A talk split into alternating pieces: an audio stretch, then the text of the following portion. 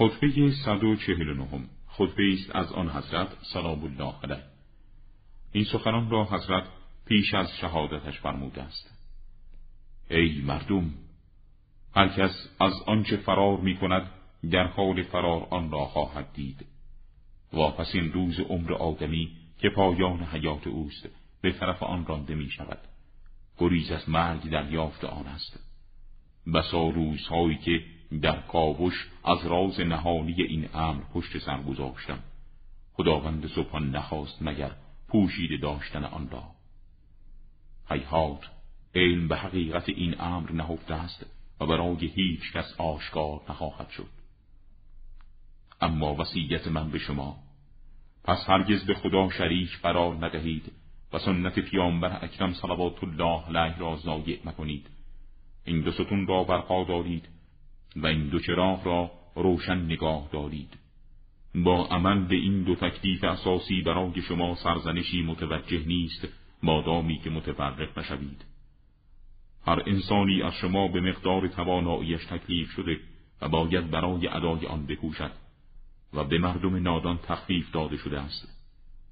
پروردگاری مهربان و دینیست محکم و مستقیم و امامی است دانا من تا دیروز با شما بودم و امروز عبرتی برای شما هستم و فردا از شما جدا می شوم. خداوند مرا و شما را ببخشاید. اگر پایم در این لغزشگاه بر جای ماند به زندگیم ادامه خواهم داد. و اگر پایم در این ورد بلغزد و رخت از این دنیا بربندم موجب شگفتی نیست. زیرا زندگی ما در سایه های شاخسارها و محل وزش باد و زیر سایه ابری بود. که تراکم انبوهش در فضا از بین رفت و نشانه های آن از روی زمین محو شد. و جز این نیست که من همسایه‌ای بودم که روزگاری بدنم با شما مجاورت داشت و به همین زودی بدنی خالی از روح از من خواهید یافت که پس از حرکت ساکن شده است و بعد از گویایی خاموش. باشد که آرامش ابدی و از حرکت افتادن چشمان و سکون اعضای بدنم برای شما پندی باشد.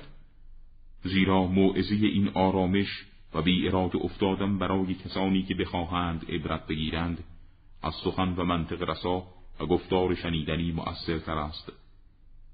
وداع من با شما وداع مردی است که انتظار دیدار دارد. فردا روزگاری را که من میان شما سپری کرده ام خواهید دید. در آن روزهای آینده نهانی های من برای شما آشکار می شود و خواهید شناخت مرا پس از آنکه جای من در جامعه شما خالی شد و کسی دیگر به جای من نشست.